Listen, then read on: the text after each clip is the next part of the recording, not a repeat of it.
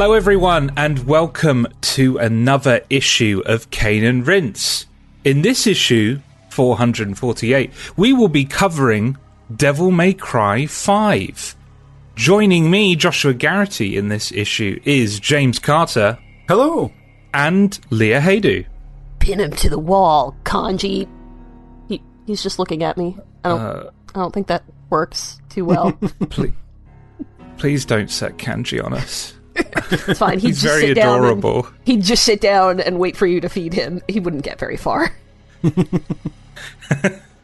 So, in case you weren't aware, Devil May Cry 5 is the latest entry in Capcom's over the top, tongue in cheek, combo driven character action series, where you take control of Dante, traditionally the face of the series, Nero, uh, first appeared in Devil May Cry 4, and newcomer V as they battle through waves of demons and bosses and climb a tree. Um, we've we've covered Devil May Cry in the past. Uh, d- uh, we covered Devil May Cry three in issue sixty three. God, that's so long ago. um, and um, DMC uh, Devil May Cry in issue uh, ninety two. Um, so some background information on this one. Um, obviously developed uh, by Capcom, published by Capcom. Um, uh, series mainstay. Uh, the director on this one is Hideaki Itsuno. Uh, series mainstay, um, also uh, credited on Devil May Cry 2, 3, 4, and Dragon's Dogma. A couple of other people who uh, have joined him along his adventures from Devil May Cry and Dragon's Dogma. Uh, Yoichiro uh, Kida um, is the lead designer on this one.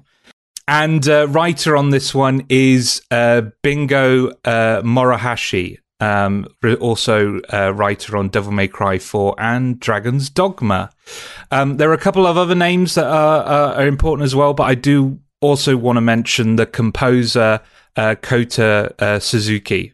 Um, who's responsible for the music in this outing?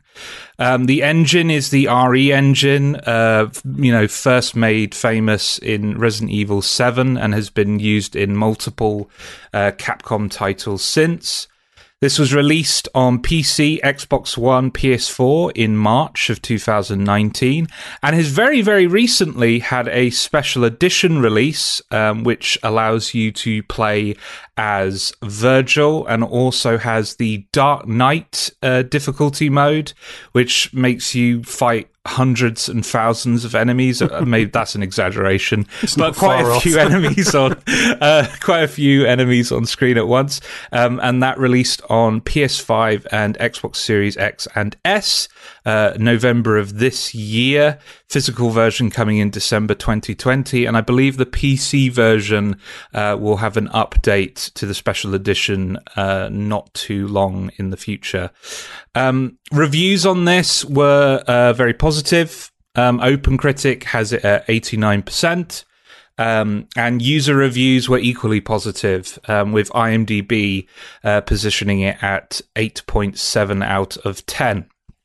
Um, sales on this were uh, pretty good um, overall. So, as of February 2020, Capcom confirmed that the game had sold over 3.1 million units. Uh, and this will likely be even higher since the new next gen version of the, the game has come out. And I, I've got this um, this quote from a uh, forum contributor. Uh, Demouth says, "I had no idea how to Devil May Cry before I played this game. Having lock-on sorts of moves and not lock-on moves felt so strange and alien until I got to grips with it. And then suddenly, it was some of my favorite wild nonsense to play." There's few greater feelings than figuring out that Nero's air taunt is essentially a triple jump. Cow- the cowboy hat is great. Playing with action figures and dressing in dumb outfits to reenact cutscenes is even better.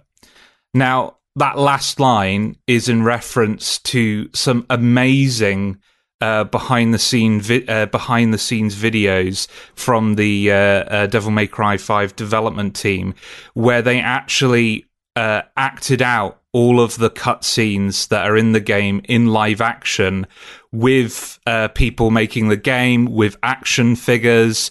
They just figured out all the camera work, all of the choreography in these amazing live action videos and then translated it into CG. All of it's available on YouTube. I highly encourage anyone who's listening to this who hasn't seen them to go and watch them because they are just amazing let, us talk about our histories with the series. Um, um, just keep, you know, keeping in mind that we have covered um, earlier entries in the series, but just like to give people some context of where we're coming from with, with this entry. Um, let, let's start with Leah. Yeah, so I wasn't actually on the team yet when you all covered the other series entries. So uh, yeah, I, I I'm brand new to uh, to this particular uh, podcast grouping.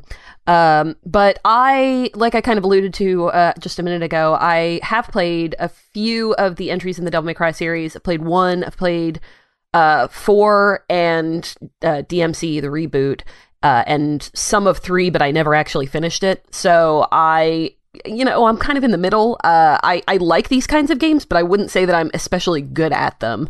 Uh, I'm kind of in it for, I'm, I'm kind of in it for the anime, to be honest with you. And it's not literal anime, but it has the same kinds of things that, that I like about that.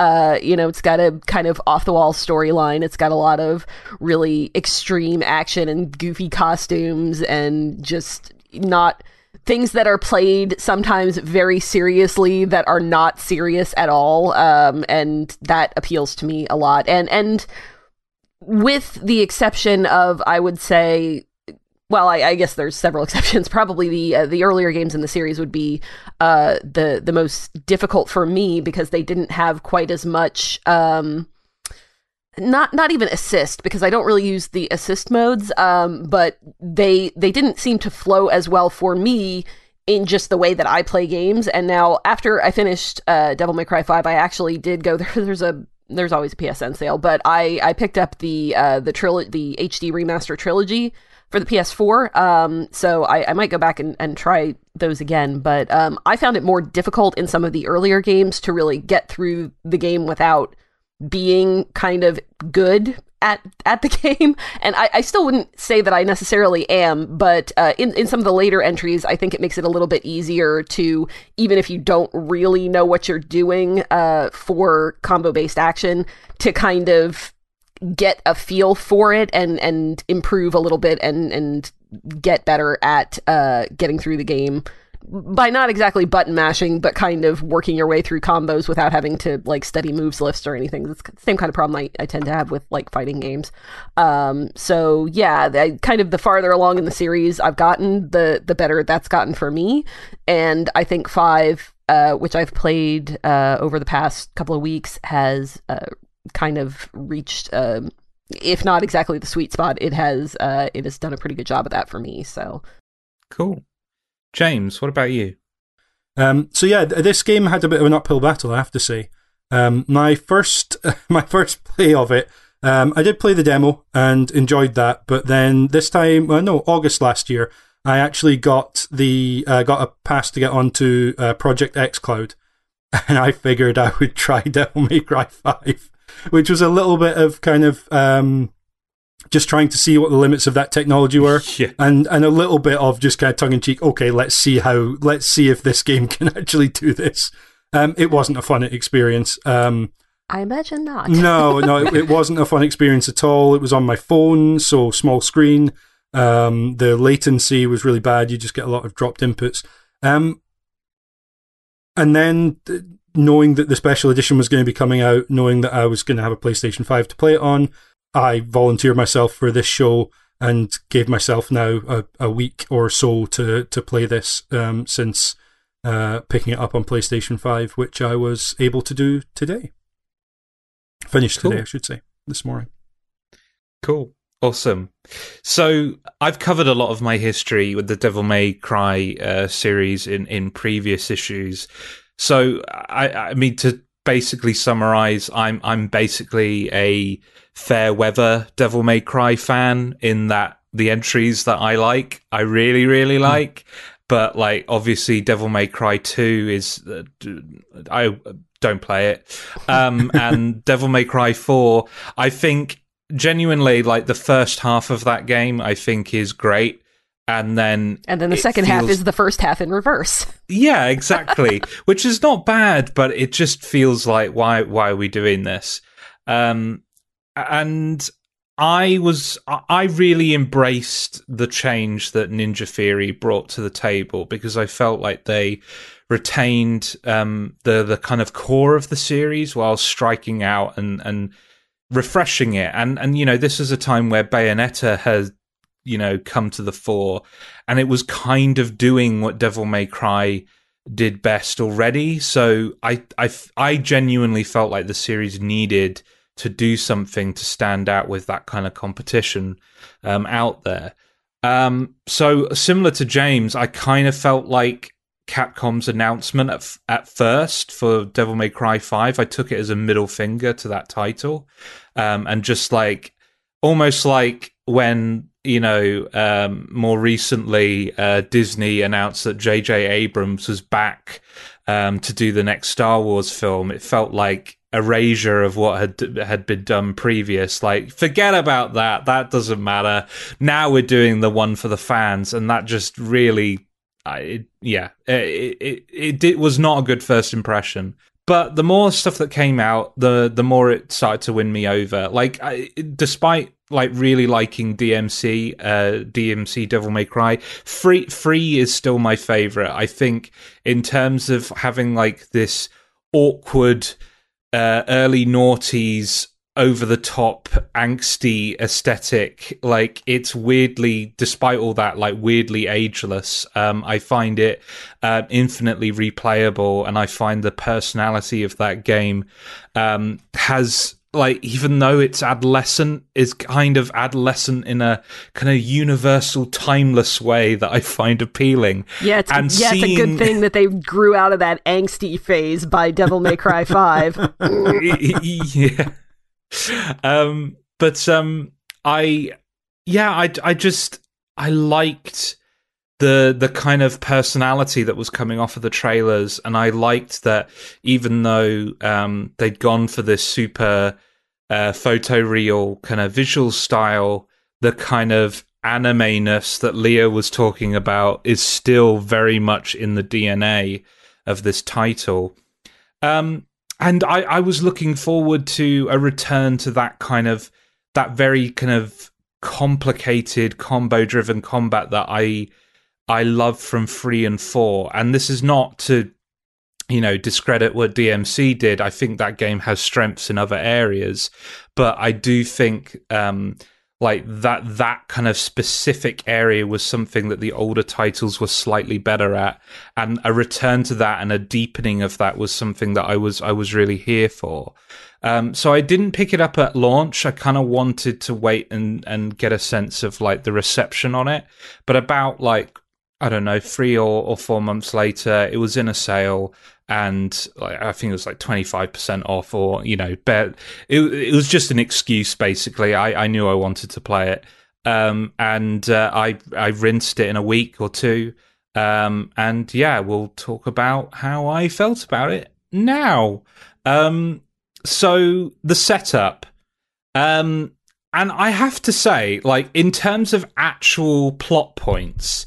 This game is pretty light. There's lots of character stuff, but if you actually lay out what happens in terms of events, it's pretty pretty slim pickings. Yo, this tree is pretty bad, huh? yeah, Let's yeah, kill it. yeah, pretty much. Kinda it. That's pretty much, basically yeah. So the whole the whole uh, conceit. It's it, yeah, Yeah, it's, it's three, maybe six people walking slash driving along a path towards a tree, bumping into one Yeah. another occasionally. Yeah, It's Exactly. kind of what happened. much. Just flashbacks here and there, but honestly, I lost track of what day it was. They kept flashing the date up. Lost track of all that. It didn't matter. Pretty. The story mean- to me, it, it just seems kind of like an excuse to do the character work. Really, uh, I Yeah. mean, they you know, it's it's to Yeah. give them things to punch and kick and hit with swords, wa- and shoot shoot birds at and, And et cetera, et yeah, absolutely, yeah. Yes, exactly, and quip at while they are working through their literal daddy issues. Like, yeah, it's it's yeah. I I I didn't I didn't hate the story. I mean, it's fine. It's just that wasn't really the game for me. It, yeah, yeah, no, I mean, it, it absolutely serves its purpose, right? I, I feel like story in these games usually exists purely to provide context for the action, and that's exactly what it does. Um, and I think the games where um, I get frustrated with the story um, is when um, they get a little bit too too obsessed with the lore and too obsessed with the the finer details. I think Devil May Cry 4 really suffers from like really like going for the melodrama Yeah. with um with uh, Nero and Kyrie who's not even on it like It's wild. Nero has a conversation with her off the end, screen. yeah. It's wild Uh, that character. Like at one point, it says, "Oh, Kyrie will kill you." She won't. She'll never see you again because apparently she doesn't exist. like, like is she his arm? Is that what's happened? Have they bionic commandoed this? It's just, Maybe. it's- Oh, that'd be cool though, wouldn't it? oh, that would be great. Yeah. Uh, I mean, we we haven't laid because it's just so slight. We might as well just lay it lay it out. Um, so essentially, the the kind of instigating event is that uh, Urizen, uh, the the wannabe uh, demon king, has unleashed this demonic tree uh, on Red Grave City, which is sucking the blood out of its citizens to create a special kind of fruit um, which basically gives whoever devours it divine powers. I mean, ultimately, all the plot that we're going, how? Why does this work? It's all just an excuse to have a final boss battle with Virgil again. twice, And I find, yeah, maybe yeah, three times. I don't know what kind of lost maybe three times. It's it's just it, it strikes Mm. me as weird just because like just taking Devil May Cry 3 as an example, that game is silly, that game is adolescent, that game is over the top, but characters' motivations and purpose within the plot is always consistent. Um, like uh, we're kind of drifting towards this, but like Lady's presence in the plot of Devil May Cry 3 actually serves a purpose and is actually really, really important. Whereas we just have plot threads in this that exist to set up cool moments and characters who are in this plot for fan service. And I mean that in both the traditional sense of the word and the anime unfortunate use of that word. Because I feel like Lady and Trish's role in this in in this game is purely to provide fan service in both senses of that word. What you mean is that they get separated from Dante, and when they show back up, they are, of course, naked. Uh, so, Yeah, yeah, yeah. let's just, just be explicit about that. they fall out of demons and butts. It's so Literally, why are they here? it- yeah, why are they here? That's the thing. It's like I I don't I don't have a problem with, you know, characters being sexualized or whatever in this Yeah, yeah. way. Uh that's it is what it is. You know, these characters are, have not eh, they have had more of a role than this before. Mm. Uh and I mean Trish in particular is a demon, right? So Yeah. like she, you know, she is she's not shy about sexuality and that's that's fine, whatever. That's not the part that I have a problem with. part that I have a problem with is that they're they're not they don't have any reason to be there. Like Dante Yeah. makes a comment at one hand about uh because I, I think Trish and Lady are fighting. I, I I think that might be before the uh before the second Urizen fight. Um I'm I'm not sure about numbers, but um they get there first and are fighting him and, and you know dante kind of makes a comment about how oh these are two of the toughest women in the world and there's only one other guy who can beat them and obviously he's talking about himself Yeah. but like what why why are they there like they don't do anything especially Yeah. significant No. you can't play as them you don't fight against them at least um They don't have any uh, particular least- role in the story or in Yeah, combat. at or, least yeah, Nico- you know, I Nico I don't think is a fantastic character, but at least she has a role. You know, Yeah. she's your Yeah. shopkeeper and and everything, and that's and that's fine. You know, cool. And eh, Lady and Trish are just kind of there because they're supposed to be there, Yeah. and And people would and ask if they I weren't. wish- people would ask where they were. they yeah, weren't. I I wish that they either weren't there or had some kind of other role. You know, like if if you could Yeah. play as one of them, or if you know if they if they were worked into the story at all instead of being exposition boxes, which is kind of Yeah. what they are. it's even more weird because this game, which uh, we'll probably touch on later, but it has a system whereby at times where you would choose one or other of the characters to fight, and other times where in the story you're you're explicitly given one uh, character to fight as, and then you will fight as the other in a parallel mission afterwards.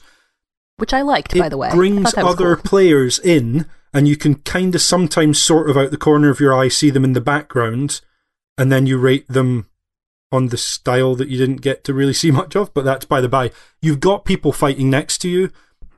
It doesn't seem out of the realms of possibility, even if they didn't want to make Lady and Trish playable, which obviously comes with a load of difficulties in terms of balancing, and we've already got four playable characters in the special edition, etc., etc seems like they could have been there. It seems like you didn't have to just see them getting punched to the ground when you enter an arena and then just left on the ground until they appear naked three missions further on down the line.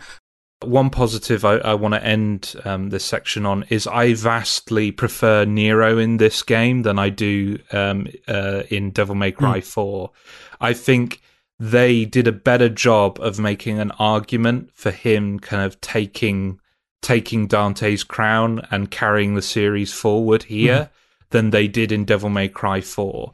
He had he has now uh, a lot of the the personality, the humor, the the boisterousness that has made this series what it is and has dropped a lot of the self-seriousness, the the melodrama and frankly like boring romantic plot line um for that that, that kind of dragged down the experience of Devil May Cry 4 for me and that character in Devil May Cry 4 so if like if there's one character that I think was done done some justice in this I think it's Nero. And I'm I'm happy for him to if if that was the intention to set him up as the kind of mainstay for for the the series going forward. Yeah, and I mean he gets as much screen time as Dante in this game. Obviously, he did in four, but that was it felt almost begrudging. It was the reason I mention um, Raiden, um, or I guess Raiden, sorry, from uh, MGS is that there's that kind of resentment. Oh, I have to play as this character instead of the one I really want to play as. I didn't feel that this time around. I really didn't. I thought his um, the way he was presented as a character, I'd love to know what changed between between him being that kind of angsty, emo, fairly juvenile and naive kid from DMC4 to now being set up on his own, seemingly running some kind of garage. The first time we see him, he's you know repairing the the van um, with Kyrie still, but also having working relationship with Nico. He's developed his own life outside of just being oh I'm in this obviously evil church and, and unaware of it apparently. Um, so I think there's backstory there that obviously is skipped out between the two games, but yeah, it it just left it a little bit jarring as to what happened between those two versions of Nero, what made the difference there. Um, but yeah, I, I liked him in this, and I I liked him probably a bit more than it sounds like you did in in four. I was just aware that he was a kind of slightly annoying, um, angsty, uh, like teenager essentially, uh, in that game. Um, Let's talk about the game part of this game. Um, I'm going to start us off with uh, uh, a forum post from John Cheatham. I love how this combat system is so incredibly deep and refined that you can learn it the way people seem to learn fighting games, creating impressively choreographed combos like Sun High Legend. Or you can pick up a few moves that work for you and button mash your way through most encounters. However far you're prepared to go with memorizing what the characters can do, it always makes what you're doing feel amazingly cool. There is also a mighty fine selection of boss battles which are a lot of fun. V was the surprise breakout of the game for me. I didn't know how a summoner would work with a Devil May Cry game's frenetic battles, but he is actually a very engaging twist on the formula. Plus, he will read you GCSE poetry at the press of a button. Here's hoping he was Hideaki Itsuno's trial run for a summoner class in Dragon's Dogma 2. The only wrinkle for multiple playthroughs is how repetitive the environments become in the game's second half. While the early levels in the city and metro, as well as the one or two stately buildings, are gorgeous, the repetitive corridors of the late game quickly get boring, despite the RE engine's suitability for rendering all things mouldering and squishy. Yeah, so I, I kind of actually want to start off on that mm. point because um, we, we can we can talk about the the combo uh, the combo driven combat for quite a while I think, but the the environments the the kind of levels in this game, I I felt like this was my biggest kind of gameplay disappointment in that he, I, I agree a lot of these places feel the same, look the same, and are basically uh, straight lines. Now, that's not, you know, in a game like Final Fantasy 13, I really ripped that game apart for, you know, do- doing that. But I don't think this is as great a sin in this style of action game because honestly, exploration uh, environments, they're not the core of the experience. Whereas I think in RPGs, that sense of place is really important. Um, so it's not like it, it's not a huge flaw, um, but when I compare it to Devil May Cry 1, when I compare it to Devil May Cry 3, which have that more kind of Resident Evil puzzle box approach to environments and level design, this feels like a step down. And then when you compare it to DMC Devil May Cry, which may not have had that kind of puzzle box design, but was hugely creative uh, aesthetically when it came to their environments, um, it feels like a step down there as well. Like, what, what, what did you two think about this? I thought I, I did notice that the backgrounds got a little bit repetitive, and in some places that does actually kind of make sense because you are playing as the as different characters going through the same kind of stretch of uh, of road, so to speak. Um, but it didn't bother me that much because this is not a very long game, uh, and you're not spending huge amounts of time in any one section really the part that i really started to notice it mm. would have been kind of the very tail end like maybe the last quarter of the chapters when you're really just kind of running down one section of tree fighting some dudes going through a tree vein I, I, don't I don't really know what they're supposed to be, but the uh, the like blood tubes yeah roots or whatever through. they're meant to be yeah yeah and then and then they spit you out and you do kind of the same thing again, yeah. go through another route, and then it, it, it that part felt a little bit padded to me, um, just because you aren't really doing anything noticeably different in a lot of those sections. But the fact that a lot of it takes place in similar environments was not that big a deal breaker for me. Obviously, my touchstones are are mostly uh, DMC one four and then and then DMC Devil May Cry, and I was surprised by how much I felt the initial city scenes reminded me of DMC to the point where I I was almost thinking is is that a big part of what they've taken? Because you've got it's different. It's not an alternate dimension kind of bleeding through uh, and giving kind of demonic aspects to a, a sort of mundane cityscape. Um, because it's it's an organic sort of tree root and stem uh, growing up through a city but it definitely had that feel to it in a way that then left me a bit disappointed by the what felt like a little bit of lack of imagination when you're making your way to the the Qliphoth, um, down to the roots, etc. Because it it did it was just organic linear paths, and to the point where a lot of them have um, invisible walls. Um, where it looks like you you might be able to go and kind of climb and move around, but no, it's just invisible walls there. So it is very much this is made to look pretty, but actually it's hiding a really simple corridor uh, and then boss room or uh, combat room um, arena. And yeah, it, I guess it's one of those of there are aspects of exploration, but if that's not really the point of the game, you could strip it out. And I mean, you could just go full fury and strip out everything but the boss fights, and still get the kind of combat aspect. So I, I get why they need something in there to break it up because you want to pace out the fights, but I didn't find it particularly inspiring. I definitely found like this was one of the things I looked at and thought, oh wow, this feels really old school. Like they went for we just wanted to do like old school DMC again.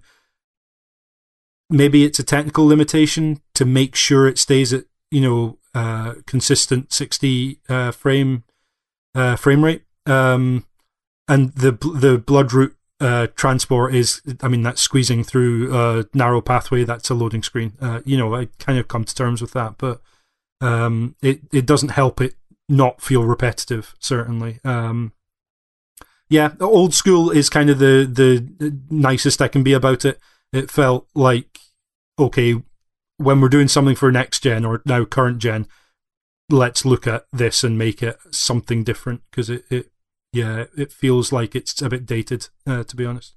It's funny that you say dated because for me, it's like I would have preferred if it was like straight up Devil May Cry free level design because even though that's still not, it's still not current. It's still not kind of um, paying attention to kind of current trends in the genre. At least it would be something interesting. This just felt like it, it just felt like obviously we'll talk about what I think the focus of this game is, but I it it felt like it wasn't a real major concern for development and it was just sidelined and and that's why it feels the way it does.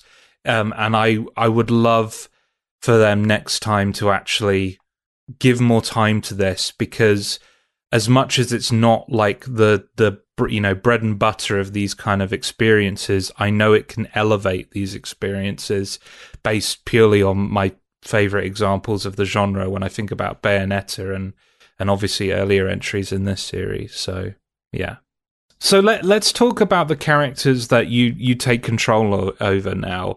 Um, so there are three playable um, characters in the base game. There are four in the special edition. I am going to get James because I haven't played the special edition. I'm going to get James to explain uh, Virgil uh, to me and Leah in a bit.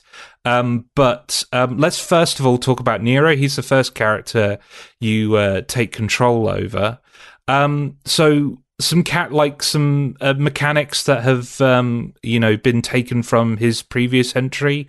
Um, we've got the Red Queen again, and the Red Queen has the really cool exceed mechanic, which, if you don't know, is essentially he's got a motorcycle engine in his sword, um, and if you charge it up, it does extra damage but there's also like an interesting, almost like um, Gears of War active reload system where if you time the button press with attacks, you can automatically fill it up with one charge.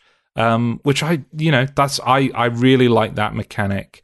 Um, and but the, I think the kind of new and exciting stuff is the Devil Breaker Arms, um, which replaces, or at least replaces for the majority of the first playthrough, the the Devil Bringer that he has in four.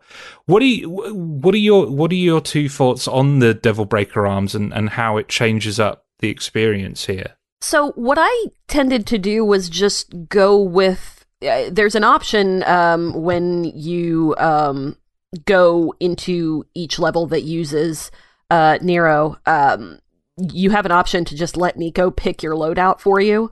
Uh, and that's what I tended to do because there's a lot of options, and I um, I didn't feel like I had really a good enough grasp on what the options were, and I think I suspect that this uh, would probably go a little bit further um, in higher difficulty levels um, because I just found a couple that I liked and mostly just used those. Um, so uh, and and often I didn't really pick up the so so when you when you um, are using the arms um, you have a set number that you can take in with you, and when you uh, or if you break them, which you can do either by getting hit whilst you're using them, or um, you can intentionally like kind of detonate them and, and, do a sort of high power special attack that then destroys the arm as well. You can pick up more in the um, uh, in the uh, levels themselves. Uh, just uh, they'll be lying around and you can uh, you can pick them up. I didn't find myself doing that very often because while I'm quite sure that there is um, a, a, way to go through a lot of the uh, the combos that you can pick up. Um, kind of swapping between different kinds of, of arms. I would carry multiple ones in with me, but I didn't really swap between them that much unless I broke an arm at some point, either intentionally or or not, and I didn't do it intentionally very often. Um, the the one that I had was kind of the one that I was using for most of the the uh, the level. So short answer to that is it seems like a really cool mechanic that you don't necessarily have to use, and I don't think that I got as much out of as I probably could have. I kind of echo that. I, I love the idea. I, I love the idea that Nero's had his his um, Devil Bringer taken away. He no longer has the arm. He needs something that fulfills the same purpose, which it does. You can grapple enemies to you, or for bigger enemies, you grapple to them. Really standard kind of grapple hook meta- mechanic. Um, and I, I, loved that. I loved the the Devil Bringer. Um, in DMC4, I thought it was a really nice way of giving him his own unique kind of uh, playstyle. Um, and I, I really liked the idea here that he would have a mechanical replacement. And why would that only be limited to those um, those mechanics? You can make them different. And I like the fact they're consumable. I think that's a really cool way of saying no. You can't just have your four or five or six slots and just dynamically kind of shift between them. At least I don't. You can't just choose which one you have. If you don't want the one you've currently got, you want the next one. You can break it. And that means there's a certain amount of sacrifice with getting to the devil breaker you want to use in a particular fight or in a for a particular enemy. That's really cool. It's got this like uh, risk reward, not risk reward, but like sacrifice reward type system, um, which again I really like. The problem is it just has that rocket launcher and Resident Evil type effect, which is I'm going to jealously hoard the um, the ammo because I don't want to later down the line feel like I've wasted it. So I often didn't want to voluntarily break the arm I was using to get to the next one because I was worried I would run out or not have the right one I wanted later on. So I definitely did not explore using the specific ones at specific times. Literally, the only time I think I did it was a boss fight that I um, was in today with Nero, um, the Malthus boss fight where I happened to spot on the ground in front of me a punchline and realized that if I um, staggered the boss, I could get up there, fire off the punchline, and just have it zooming in and out. It's a rocket fist, essentially. It'll zoom around the enemy just punching away whilst you're also attacking, which is a really nice um, thing to do when you've staggered a boss because you get extra damage. I think that was the only time I actually thought, wow, I've got the right arm here, I'll use it. Other than that, it was just if I was getting to the end of a combo and thought I might get staggered, I would just hit the circle button to attack with it because most of them in- interrupted an enemy that was coming for you, usually. So I just did that. Whether that was because I was being swarmed, so the um, is the rawhide one whips uh, throws a whip around you, um, or the Gerber one, I think is that um, does the electric attack. I can't. I might have the name wrong on that one. Um, so yeah, I really like the idea. In practice, I feel like I'd need to be a lot better of a player to actually be more intentional with it, which is much as um, as Leah says. The tutorial in this game is ridiculous. I felt that a year ago when I played it on xCloud. I felt it again now. It's every 30 seconds there's another card coming up with like three pages worth of information on what buttons you should be pressing. It's too much and it's really badly delivered and I don't necessarily feel like they do a good job of easing you into the Devil Breaker system either uh, to work out how to get the most out of it. So I, I think I, I am probably the most positive um, on mm. them here. Then um, I I really really love the the Devil Breaker arms um, simply because um, I feel like they, they, they made the conscious decision when designing these free playable characters that they would all represent very kind of specific roles within the kind of spectrum of this style of game. And Nero is very specialized. He's got one sword, one gun, um, and it's about the kind of it's he's a Mariana Trench, right? Like he has a very he has very limited breadth in what he can do, but with the mechanics that he has, there's a lot to explore and a lot to to discover, and and um, there's a lot of depth there to be mined from those those um, specific weapons that he has, but he he was and and this is true of Devil May Cry 4 he's missing that kind of just extra little something special that makes fights a little bit more unique, individual instance fights. And introducing the Devil Breaker adds that little bit of spice, that little bit of difference, that little bit of variety in between all the multiple encounters that you have. And I kind of viewed it that way. Um, is it's like, okay, I'm I'm kind of just gonna see what Devil Breakers are out there on the field and experiment and, and see how they, they change the way I play for the encounters within this chapter. Um, and I love that. And I think, like with boss battles specifically, James, you already mentioned the the the strategy with with uh, stunned enemy, uh, stunned bosses. But um, like just being able to there's one devil breaker in particular that basically supercharges your your sword so it's like fully ablaze all the time. Um, and just being able to crack that open during like the last section of a particularly difficult boss was such a like ah, yeah that feels good. That feels great. So i think like for me um like taking the because a lot of the, the the way he controls a lot of the combos in fact are carryovers from devil may cry 4 and all of those things feel good.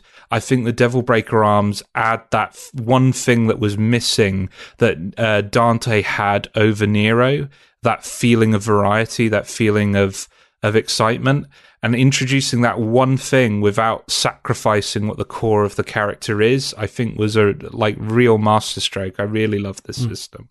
So um, let's go on to talk about the most unique uh, playable character in this title. But before we express our views, just want to re- read this post from the forum. Um, so simply wonderful says. You've gotten used to how Dante plays over four, five games, and Nero has always been easy to grasp. But the biggest addition to combat is everyone's favourite goth boy, V. V feels like everything that DMC isn't. With V, you have to put yourself before the enemies, whereas with other characters, that's less of a worry. Um, I was actually, when I first read this, a little bit confused by what um, Simply Wonderful meant. I believe what he means is you have to think defensively. Yeah. Yes, you can't just so go in offensively. Yeah. yeah. You want to stay so, away from the uh, from the enemies. Yeah. Yeah. Exactly. Yeah. Uh, so vulnerable with a capital V. Our new kid on the block takes a back seat while he lets his minions do all his dirty work. There is something about the DMC type quirks, like reading poems while enemies meet their demise, which makes me smirk but his gameplay just feels way too simple. It makes sense for the story, but it just isn't as fun to play as Nero or Dante. I understand everything it represents, but it just slows down the fun. I never found myself choosing V when I had the option to pick Nero or Dante, and I think that speaks for his plot line as well. Without saying much, if you can guess where V's story is heading from his first couple of scenes, you're not alone. So yeah, V. Um, I, I'm going to start us off here. I kind of get where uh, Simply Wonderful is coming from, but I think I really just appreciated the change of pace and variety that V kind of provided. Um, I I found myself getting S ranks way more readily with V than any of the other two um, characters. And it's not because I was particularly good. Uh, I wasn't. V just like controlling Griffin, con- controlling Shadow, and controlling Nightmare just for like as um as Simply Wonderful said from a back seat, and just letting them go combo mad. It's really easy to just I found to just decimate the enemy, but that was so much fun Um, so much fun just seeing Shadow kind of leap in there and and spin a, spin his tail to you know swat people into the air, to have Griffin kind of snipe people from a distance, and and then summoning in Nightmare to finish people off. And I love the final blow mechanic as well. I love like okay. I need to take a risk here and just take this, you know, chess piece off the off the board. Um, yeah, I I don't think V is going to be like anyone's like choice in terms of like skill based uh, combo video, you know, like uh, Sunhigh uh, Sunhigh's videos on Twitter. Like he's not going to be like everyone's favorite pick in that regard because he's just not as showy and he's just not as complicated. But as a break in between characters who focus uh, on that kind of stuff, I think he worked wonderfully.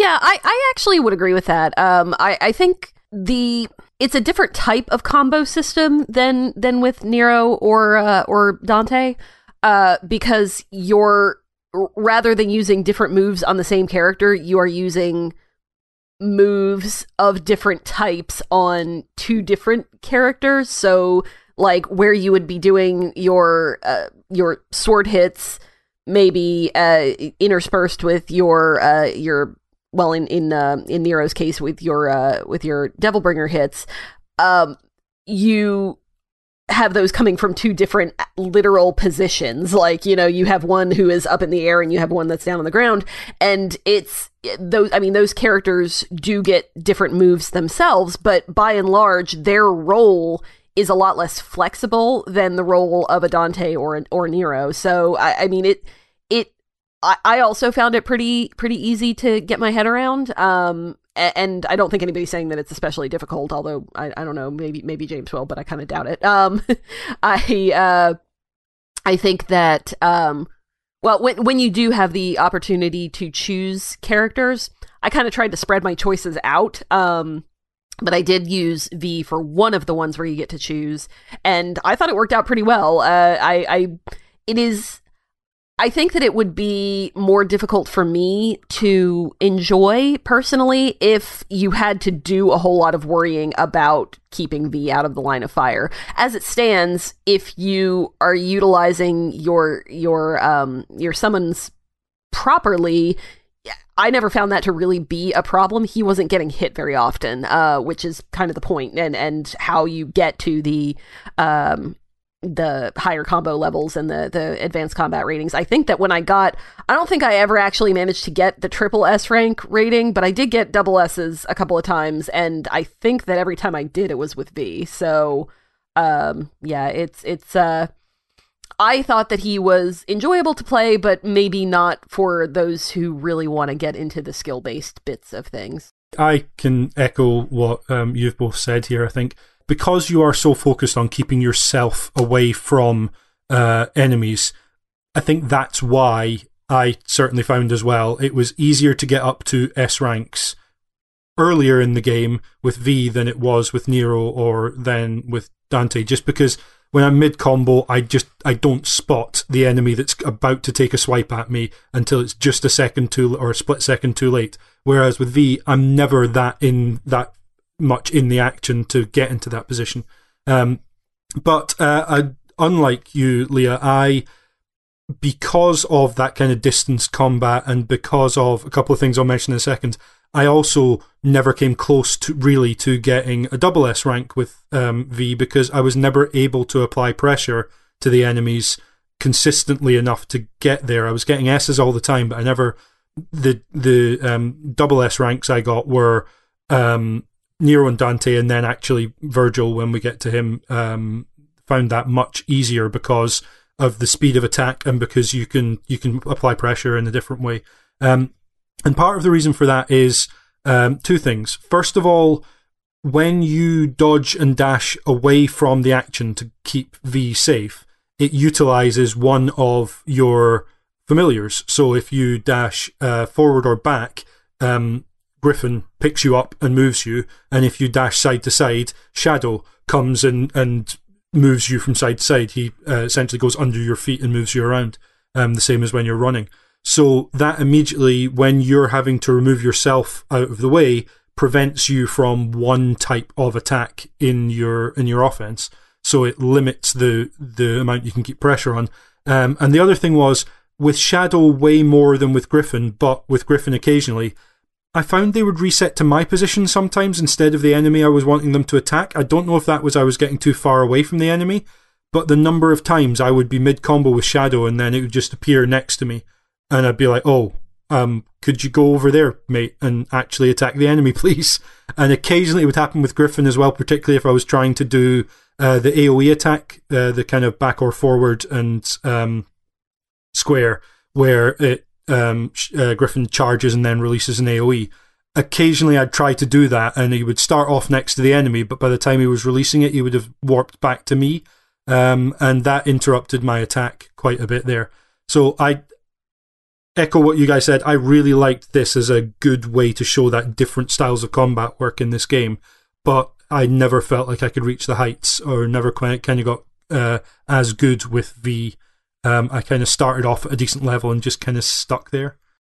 Uh, yeah. James, um, earlier you mentioned that you found uh, some aspects of this game a little bit.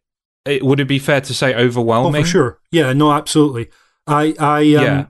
So, what did you think of Dante? I have always struggled with Dante. I struggled with Dante in DMC4. Um, uh, earlier on, um, Simply Wonderful said, You've gotten used to how Dante plays over four or five games. Well, some people have.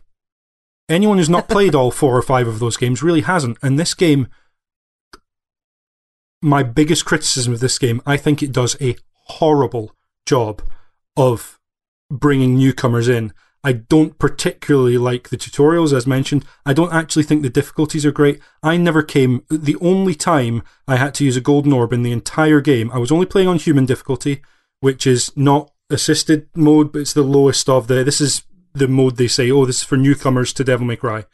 It's also, also yeah, what I played on. I did not come close to dying anywhere through this game until the very last fight with Nero uh, uh, against Virgil. I had to use one golden um, orb. Then I was just a crew. I must have had pocketfuls of golden orbs. I never used any kind of um, healing or rescue item up until that point, and I used one then. But I also didn't feel I had a good enough grasp of the combat. I wasn't getting like ridiculous high rankings or anything to warrant me thinking, well, just stick up the difficulty. I really didn't feel comfortable with the gameplay. So all they'd done is turn down the amount of damage the enemies were doing to me, allowing me to not have to worry about dying, which absolutely meant that I could kind of skate through not using all of the abilities of all of the characters. Even um, Nero, even V, there was stuff where I was just like like Exceed and revving the um, the Red Queen. I just didn't do it that much. I was like, I'll focus on here's the four or five moves and combos that I want to focus on. I'll focus on doing that and ignored a lot of stuff, which means for Dante, by the end of the game, I was just pulling weapons off of his loadout just to get rid of them because I didn't want to have to cycle past mm. them. Dr. Faust, no thanks. Move on. I, I don't want it. I actually had a very similar uh, experience just difficulty wise. Mm. I also used a gold orb exactly yeah. once. Uh, mine was in the Dante versus Virgil fight rather than the sure. Nero versus Virgil fight.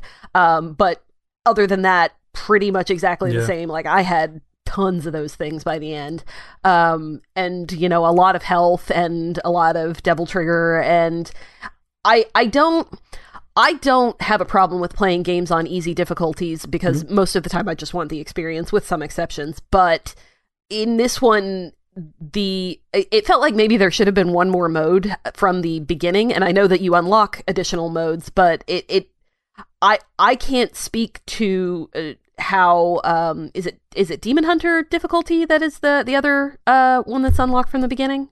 Yeah. Yeah. Yeah. Okay. So I I mean I I also played on human difficulty but without the assists and it almost felt too easy. Yeah. Um, and I, I know that that is such a, a, a difficult balance to get right yeah. uh, and and I don't I don't envy them having to uh, to do that but it, it did kind of feel like maybe there should have been a slightly more difficult but not that much more yeah. difficult uh, difficulty in there um, uh, and again like I said I'm not I'm not a game developer I don't know how that would have happened but uh, I, I, I, I agree with you yeah I, I so I ended up feeling like I didn't want to bump the difficulty up because I wasn't I hadn't got to grips with the mechanics. And I think, given this game, by the time you get to the end of it, it's very apparent that this game, like many other games of its ilk, like Resident Evil, which is the series this game stemmed out of, it's meant to be played multiple times.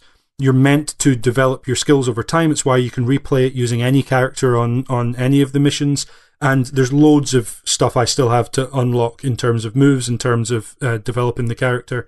Um, uh, and and so I kind of wish they did more to scale back the move set you have initially for players that want that. I, I wish instead of human being let's just tone way down the damage that the enemies do, keep the damage the same as Devil Hunter, but like spread out, like string out so the way some of those are, are some of the moves and the weapons are doled out to you. I think would be a really interesting way to do it to encourage players to get to know what they have before giving them something new.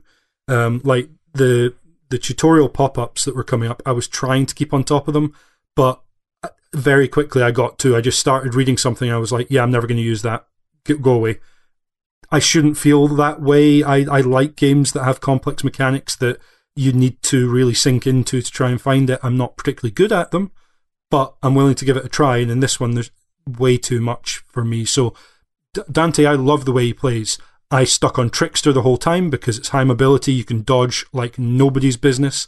Um, and I generally used his sword. Balrog has two move sets. I never actually looked into how to move between them, blow and kick style. I recognized that sometimes my shoulders were glowing, sometimes my feet were glowing. I yes. That's that's about. I started unlocking moves that were only one type or the other, and I've no idea how to use them because I don't know how to switch between them.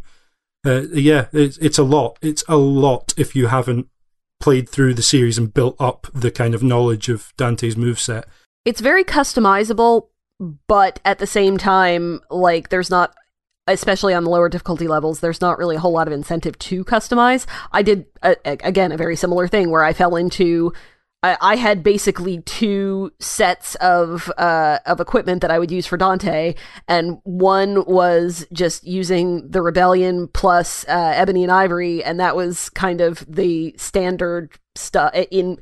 And I almost never switched out of Swordmaster style, um, but I, I did. You know, that was for most of the time. And then when they start throwing enemies at you that are armored or shielded, I would switch to the the Cavalier, um, which is the bike that he just rips in half, which is great. Uh, and um, one of the heavier guns, like I, I liked the uh, the Kalina Ann, um, which I found pretty early on. Uh, and I don't know if you have to find it or if you um, if you can. Per- I, I know that you later get the Kalina Ann two as part of the I don't know. I don't recall whether you purchase it or whether it's just given to you as part of the storyline. I think it's given to you as part of the storyline. But the first one I found relatively early. Um, so you know those two paired up were better for heavier uh, or armored enemies, and that was kind of it. Like I, I, if I was fighting one type, I would be in the one stance or the one loadout, and if I wasn't, I was in the other one. So uh, I very rarely touched uh, any of the other stuff, um, which is a shame because I bet the hat is really cool if you get uh, if you get yourself uh, accustomed to it, but I just never did. A common refrain in games when referring to uh, depth versus depth versus breadth is, you know, this experience is a Mariana Trench. This experience is an ankle deep ocean.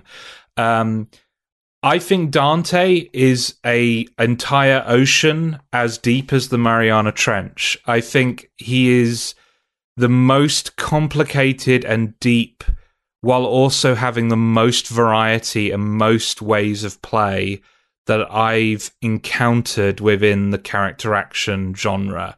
I think this is this character is intimidating in terms of mastery even for the the kind of like most seasoned veteran of you know Ninja Gaiden, Bayonetta, etc.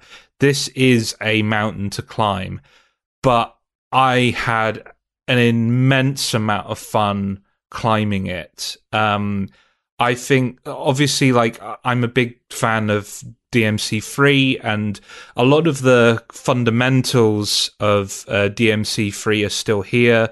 That's where the the style system um, originates.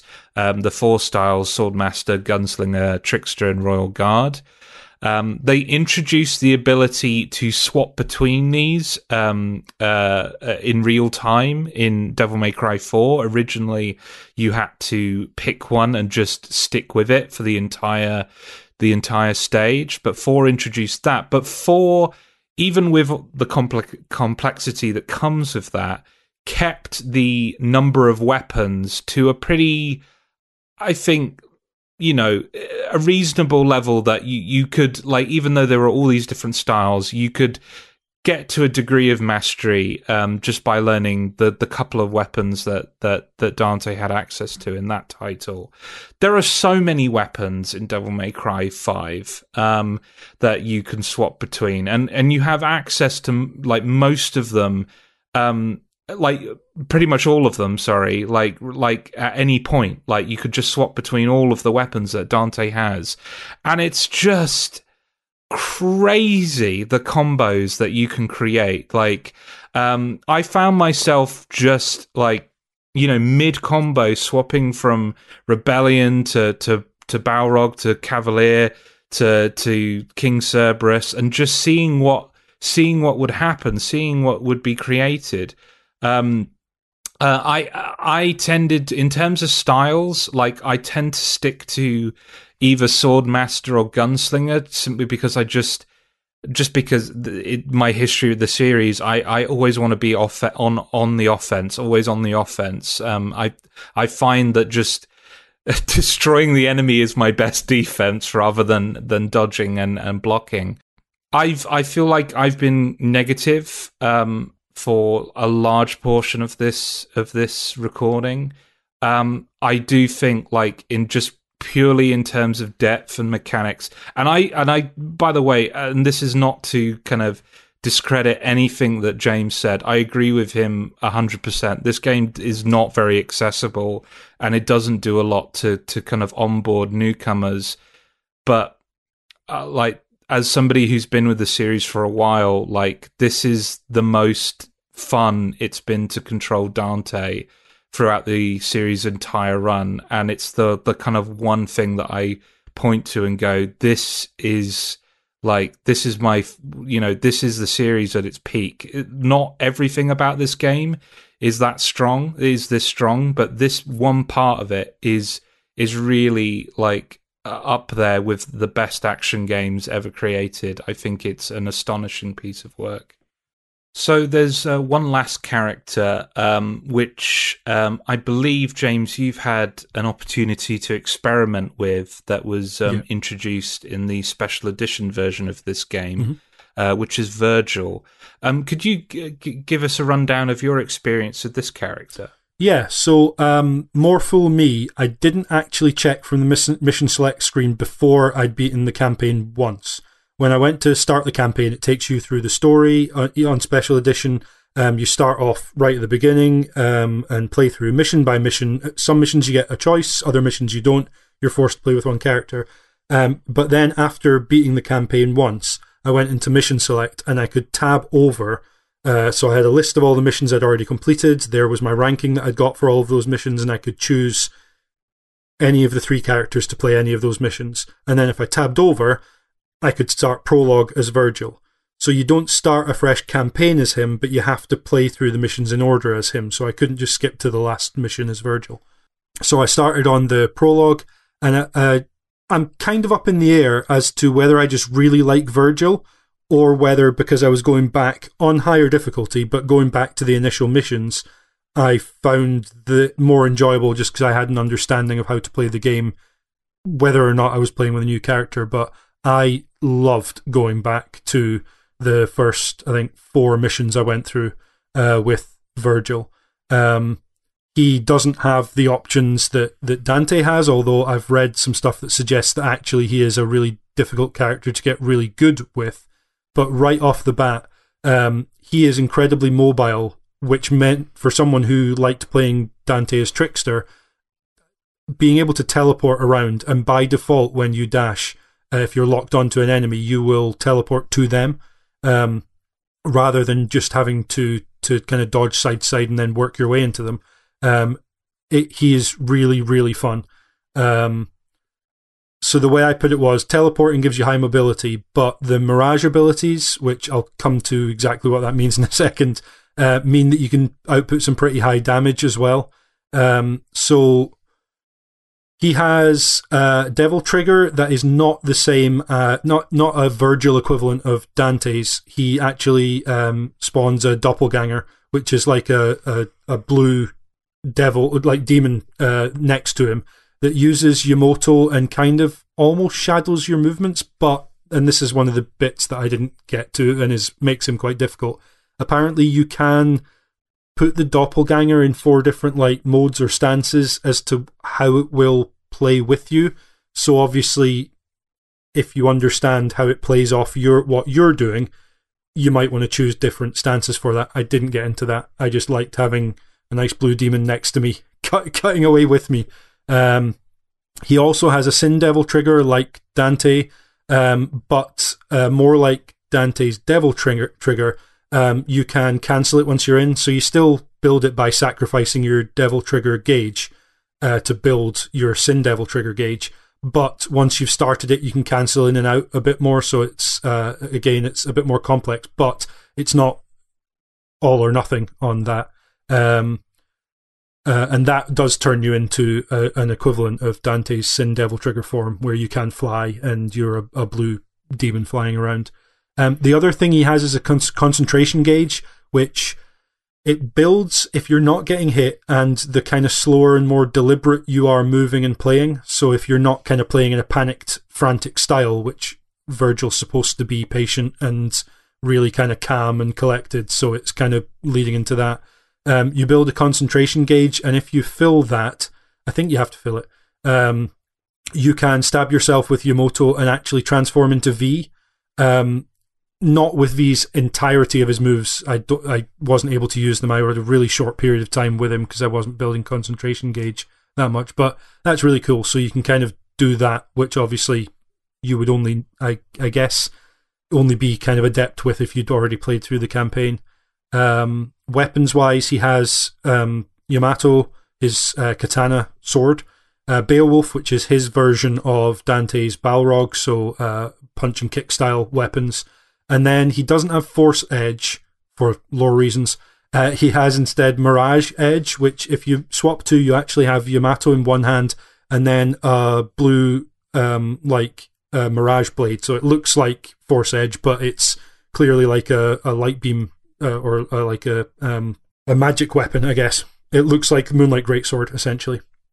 Um, and right. and you're you're able to so that you're doing a lot more damage with because you've got two swords in hand. Um, and instead of with Yamato, if you do the equivalent of the Stinger move, you actually go past an enemy and then like do several really quick sword slashes as you go through them. Um, whereas with Mirage Edge, it, it, changed some of his moves to be more like Dante's, or at least that's how it felt to me. So it was much more like you could do a million stabs version, and you could do something more equivalent to Stinger um, with with Vergil. Um, but his firearms are really interesting. I only had one that I had access to. I think there's only one in the game. It's not really a firearm, it's more just a ranged weapon called Mirage Blade, which in the final fight, he summons like uh, light daggers and starts firing them at you. Um, you have that, but you also have two summoned forms of it where the, the charge for your ranged weapon, you hold square button on a PlayStation controller, X on a um, uh, Xbox pad.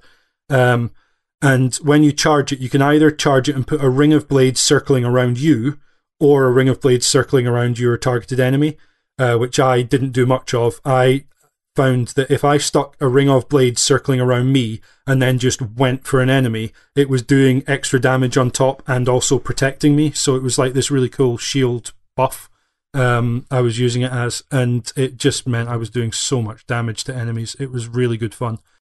I, I, I, I am looking forward to playing as Vergil when the PC version gets Yeah, gets that update. Briefly, want to touch on the the the enemies that um, make up the majority uh, of the campaign. Um, I found it uh, like it was an interesting mix between kind of fan favorite designs from DMC one and three in particular, and some kind of new designs that they introduced in this title. Were there any kind of particular? uh, I, I know it's probably asking a little bit too much to name them by their actual names, um, but are there any kind of particular uh, enemy designs that kind of stood out for the both of you? Not especially. Um, honestly, I I kind of felt like. I mean, obviously they were not all the same, but nothing stood out too much to me amongst the the normal enemies. I mean, there, there some of the bosses, which I we're going to talk about here in a minute, um, were were pretty good. I thought, but oh well, actually, I take that back. There was one set of enemies that really really annoyed me, and it was the guys with the shields. I hated those guys. Really? Okay. I, I kind of get where you're coming from because they're they're, they're so defensive that it, Yeah. it like they break your combo. Yeah. Um, but I liked, I kind of like that they encourage you to kind of move around and jump around and, Yeah, and yeah. be a bit more mobile. I definitely made the mistake with them of thinking I needed to break their shield or break their their guard, um, Yeah. rather than realizing that what I want to do is dash past them and or wait for them to make an attack and get out of the way of it, and then they leave themselves open. As long as you're not hitting square on their shield, you can absolutely go to town on them, and they don't easily regain their uh, guard stance. So yeah, that that made a lot of sense. But I definitely had a couple of moments there where I was trying desperately to break through their shield, and you you can you can destroy their shield, but depending upon the weapon you're using, it can be very easy or very very difficult to do that. So. I, I I did like um and I don't know their official name um but the Sonic the Hedgehog lizards. Oh, the riots. Um, I want yeah, to say the, yeah, yeah, yeah, exactly. And there's a Fury, I think one's called as well, possibly but one of the bigger ones. Yeah, Yeah, I, I, I mean, once you break their their spines, Mm. um, they become pretty easy from there. But I, I liked, like as a visual, I like them spinning up to attack and and all of that. And uh, I, I'm a big fan of big lizards uh, as well. So uh, yeah, I enjoyed them quite a bit. And and I, uh, as much as like I complain about appealing to fanboys, and I have done uh, throughout this this recording. I can't help but feel a little bit of joy seeing the the the dorky Grim Reaper dudes from Devil May Cry Three making an appearance as uh, regular regular fodder fodder enemies. I, I I did enjoy that.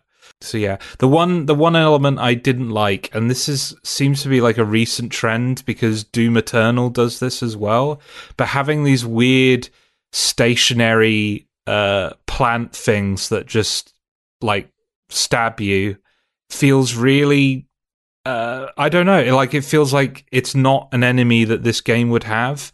Uh it's it's just fodder to to to just quickly dispatch of. But they But it's just drop health, don't they?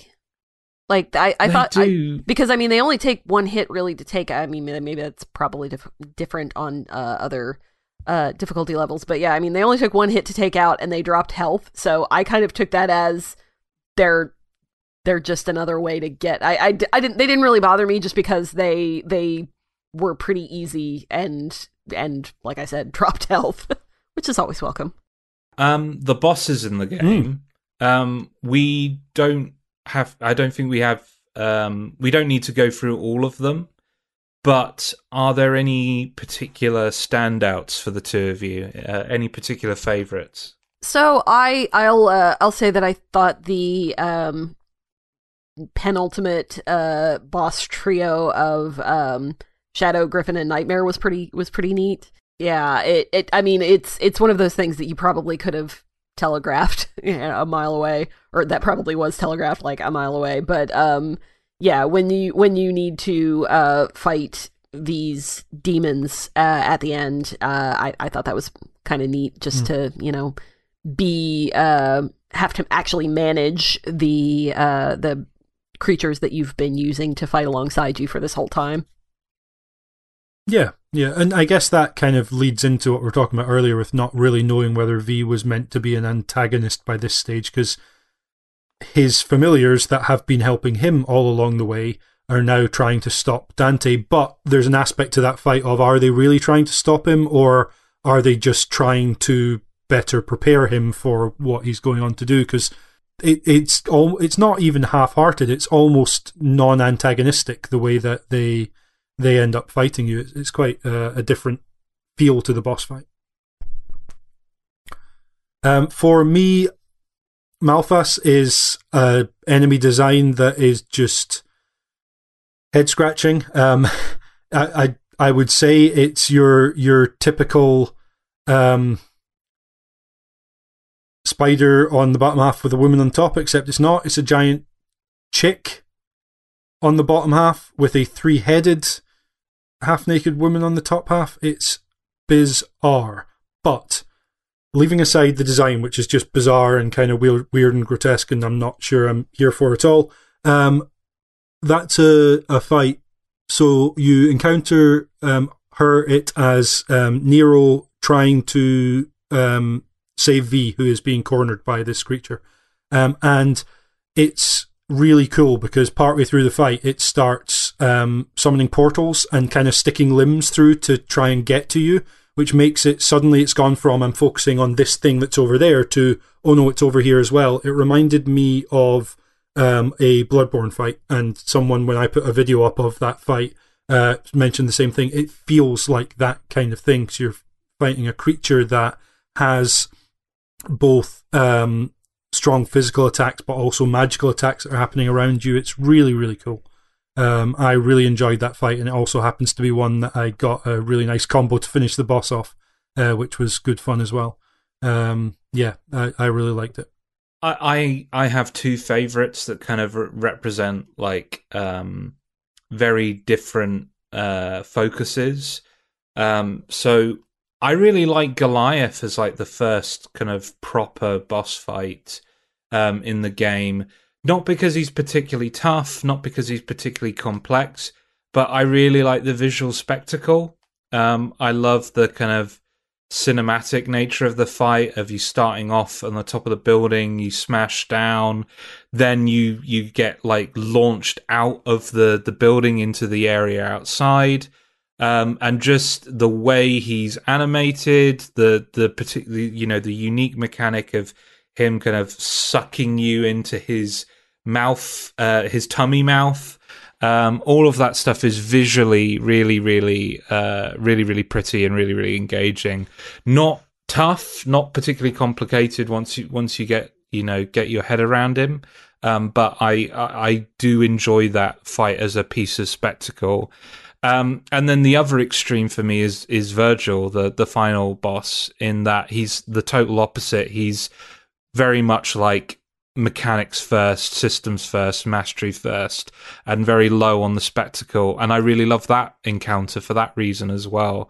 Um, and and also just as again like a piece of fan service for me in that Vergil's boss fights in Devil May Cry 3 are the real highlight of that game um, and having a fight that evokes that while throwing in a few different bits and pieces here and there so that even fans will will be thrown off was was really exciting and really engaging. Um, somebody I didn't like fighting multiple times though was Urizen. Um, you fight him five times throughout the uh, length of this game. A couple of times you automatic like it's a no-win scenario. I hate those. Um, I said that earlier, yeah. but I really don't like that. If you're gonna make yeah. me lose, then make me do it in a cutscene. Like, don't don't make me go into the fight that I can't win. I. I and end up using healing items and resources because yeah, I don't know. Yeah. Yeah. Yeah. Yeah. It, it, he. It, it's just like I like the first encounter. Um, oh, maybe not the first encounter.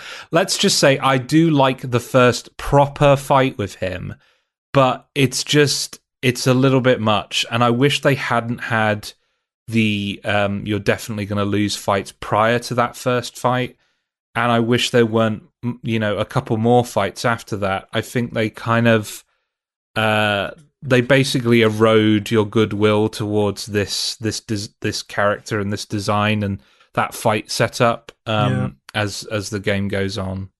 Yeah, it's almost like they show their hand, which is weird because by the time you're actually fighting him, he's using some of those attacks that you've seen previously in different ways. Certainly by the time you're fighting him at the end of the game, I'm thinking of like the the beam that sweeps over the environment. Well, by the time you're fighting him right at the end of the game, those beams are not fro- coming from a fixed point where he's sitting. They're kind of all around you in the environment, which makes it feel much more dynamic. But yeah, it kind of feels like okay, I've already learnt how to fight and how to deal with this stuff while I was busy losing those fights. Maybe the first couple of times we see cutscenes where essentially people go and attack him and just get punched out of the way. Maybe that was enough to show what a threat he was, and you didn't need to fight him the first couple of times. And that would have ma- maybe helped make it more of a spectacle when you did actually stand a chance against him. I kind of get what they're going for, but yeah, I I didn't particularly enjoy that either. Okay, um, just to finish us out on uh, this section um, of gameplay, um, Angry Kurt from the forum says, "So I have only played two Devil May Cry games: the Ninja Theory one, which was my first, and DMC five. Personally, I'm not particularly good at these types of games, so I'm not able to chain up the combos and perform the more impressive moves. But I enjoy the spectacle of the combat." However, I don't like to feel as if I'm just simply mashing buttons with no skill whatsoever. Due to this, out of the two, I preferred the Ninja Theory game, as to me it felt more accessible from a combat point of view, and I felt it was easier to pull off some impressive moves throughout. I felt like a badass whilst playing it. To begin with, I was getting those same feelings in 5, but as the game progressed, and as the enemies became harder and more varied, I often resorted to having to button mash more than I would like. That's more a fault of mine than the game's, but I didn't have this same issue with the Ninja Theory game. Another thing I preferred about the reboot was the variety in the environments, which I felt was a lot more colourful and varied in comparison to the pretty grey areas in 5, which didn't really expand beyond city environments until the last section of the game. Overall, I did enjoy 5 but preferred the reboot. It does make me think which of the previous games would be the best to go play next, given all of the above. Probably Uh, not thank for- four. Probably not 4. definitely not 4. Uh, uh, actually, no, definitely not 2. Don't, like, four's alright. Don't play 2. Yeah, it's a weird thing because Um, four has its its problems definitely, but in terms of art style and environment, it's it's kind of different. It's got some different yeah, stuff going true. on than this Play game. play the first half of four, and then, then yeah, um, and you're good. yeah. yeah. Yeah. You two mentioned um, that you played on human mode. Um, so just to run through the, the difficulty settings, you got human, which is um, the uh, the the the mode that it suggests for beginners. Devil Hunter, which is the mode that it suggests for uh, people who are familiar with the genre. Uh, but what unlocks after you complete, I believe. It's only after you complete Devil Hunter. I'm not No. sure if this unlocks. no, if, it, it- oh, yeah, is it- unlocks after human, or it doesn't. SE certainly. Yeah. Yes, it does. It Oh, does in the okay. Son of game as well. Good Sparda unlocks. The So- the others Yes. don't. Right. So yeah, regardless of uh, which difficulty setting you pick, Son of Sparda will unlock after a complete playthrough. Um, essentially, Son of Sparda um, uh, makes the uh, harder enemies um, that uh, feature in the latter half of the game uh, spawn a lot sooner in the earlier parts of the game. Um, it also changes enemy behaviors and also the bot, uh, the boss battles behaviors and patterns as well. Um, so it's not a simple case of um, dials being uh, tuned up and down or what have you.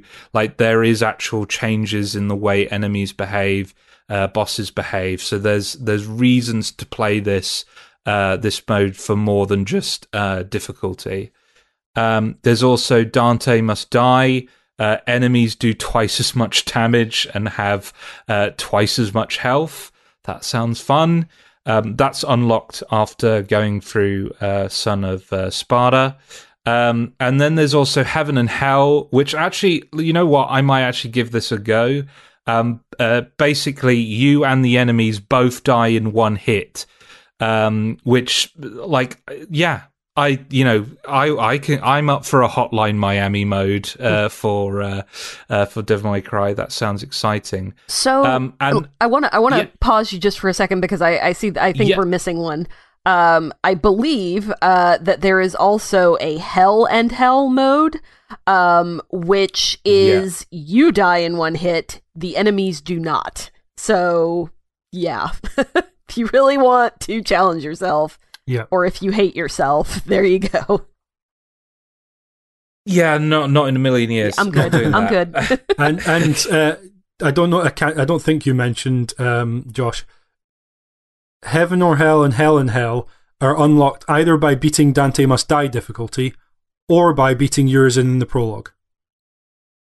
So obviously that there'll be a cutscene that you still don't win the fight, but if you win the fight, um, it'll unlock heaven or hell and hell and hell. So I guess that's a quick way for someone who um, wants to get to Son of Sparda, which obviously changes things about enemy behavior and boss patterns. So you want to get, if you're aiming to play at a high level, you want to get to that difficulty at least as quick as possible.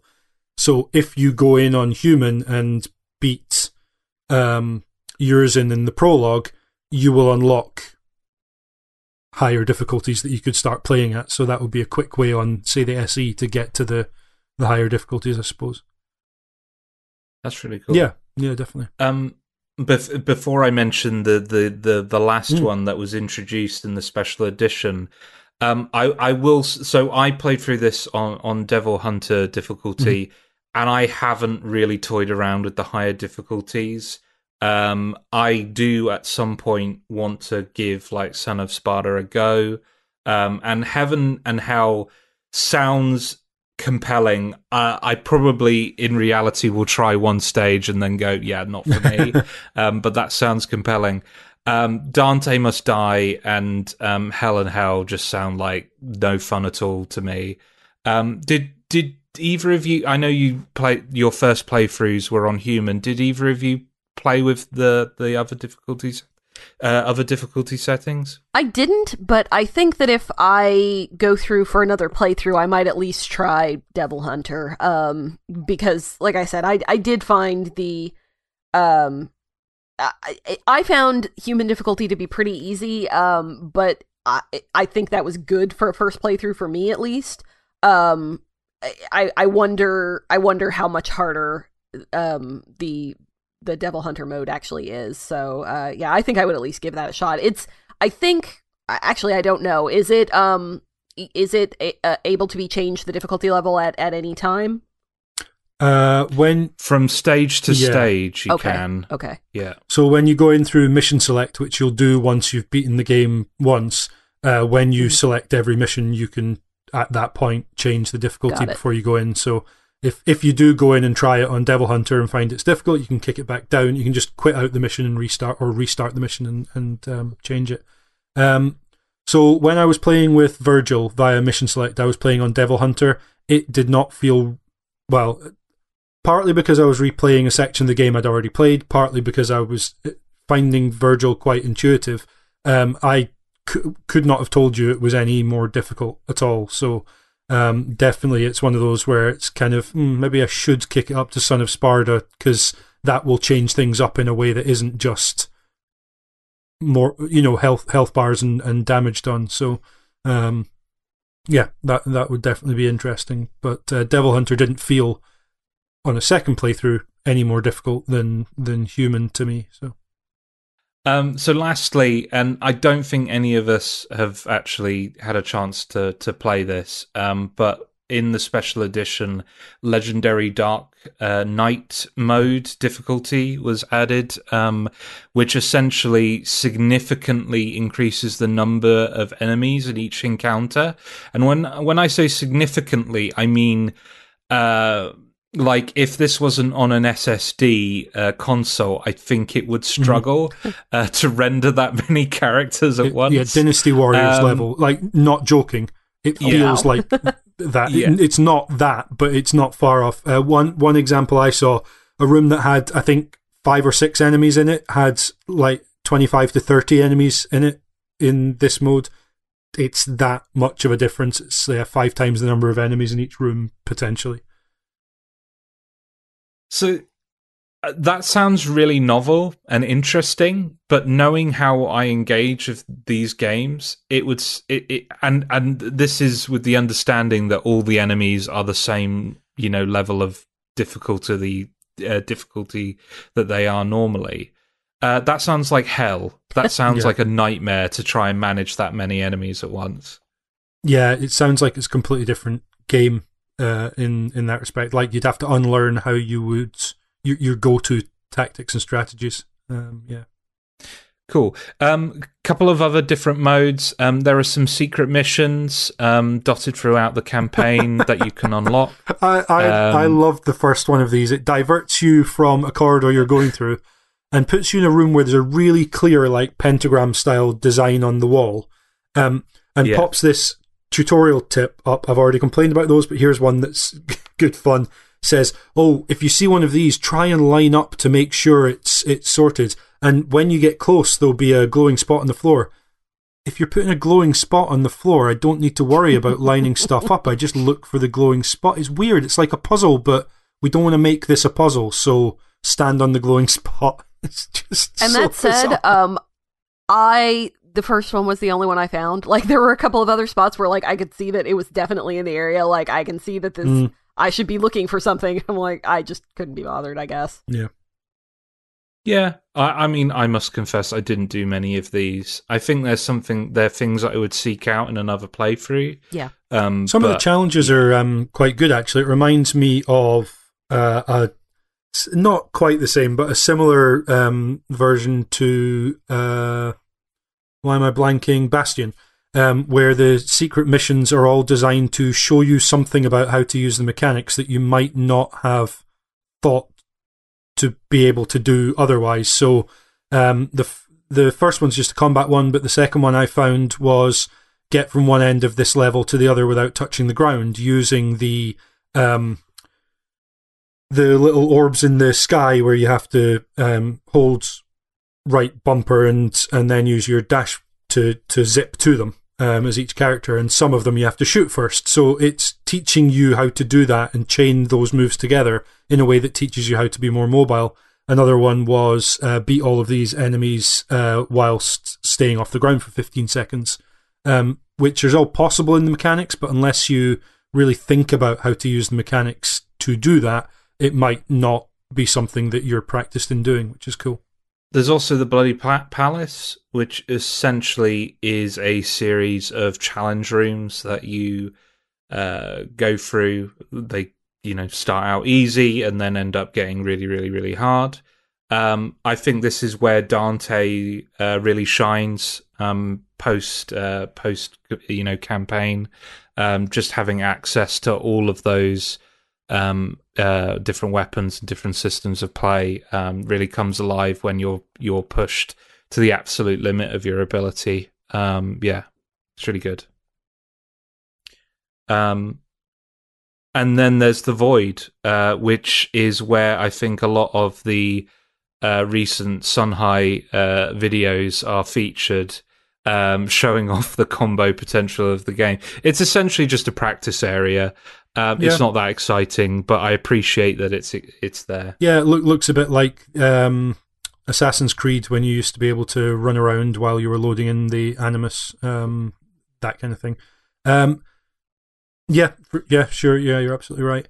Um, I think it's it's good that there's an option to try moves before you uh, unlock them. Um, unfortunately, for one of them that um, is a late dodge before you get hit and allows you to counterattack the enemy that it puts in there doesn't attack you, which somewhat renders the ability to try out a move where you dodge before an attack a little moot. But it's a good idea to have that in there. It's always good to be able to see what the move is and try it out and see if it's something you would you would make use of. So that's cool. We, we need to talk about um, the aesthetics of the game. So um, this uh, forum piece from Scrussel, um, when this game first got announced, I admit I was pretty disappointed with the first impression. I'd been waiting for a decade for a direct follow up to DMC4, with a lot of that period looking like it might never happen. And then this game is revealed with the huge change in art style that at first I found really off putting. Aesthetically, I'm still somewhat ambivalent on the game. I do still miss the atmospheric gothic anime style from the older games, but this new photorealistic style has its benefits too and it thankfully hasn't resulted in the game trying to tone down the over the top animations and effects of combat. It's still oozing style and personality. The new lighting and particle effects mean it's just as visually exciting as ever. It does, however, mean that a lot of the early environments of the game are somewhat dull, focusing on the rubble strewn cityscape. Later areas are more interesting, though, as you enter the demonic zones that have a mix of colourful beauty and grotesque fleshiness. The HUD has a few neat touches as well, with how it looks like broken glass, as if the game is breaking through your TV screen, and even refracting the image in the broken shards. The character models are amazing too.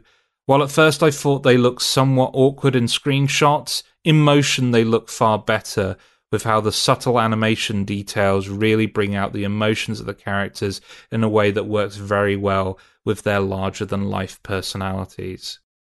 Yeah, so this game looks very, very different from not only um, the previous entry to this DMC, but the older uh, classic Devil May Cry uh, games as well. As as Scrussel mentioned, it's really moved away from the kind of over the top anime anime-ish style of the the original titles and gone for this photo real style uh, photo real style i think a lot of that is to do with the re engine um like how how do you like we've mentioned it previously in this recording but how do you how do you two feel about the implementation of the the re engine and the more photo real style yeah i i i liked it um i'm not extremely uh, attached to the uh, the style from the other games. Uh, I I think that there is definitely a path that they could have gone down with a more exaggerated or um, kind of stylized look to the game, but this is what they chose, and I, I think it I think it works pretty well. Um, bit of uncanny valley, which is uh not uh, you know, it's it's not uh, uncommon in in the RE Engine type games, uh, but I didn't think it really hurt anything um, for me, at least. Yeah, th- there was definitely stuff that I felt it did r- much better than than other. Like I think the characters look great. They're not aiming for fully the photorealistic style that RE2 and I guess probably 3 I haven't played that um, the the remakes aimed for uh, in terms of the character faces and the, the facial animations and stuff. They they definitely still um, they have a more photorealistic look to them, like Dante and um, and Vergil and Nero, but uh, it it still works with the over the top nature and the anime style. Um, and all the grotesquerie that we've mentioned, um, Urizen with having like the organic armor growing on top of him, thought that looked um, looked perfectly good. But I did notice that um, Dante and Vergil's um, Devil Trigger and Sin Devil Trigger forms, well, the Sin Devil Trigger form particularly, where they're in they're flying, um, that looked a bit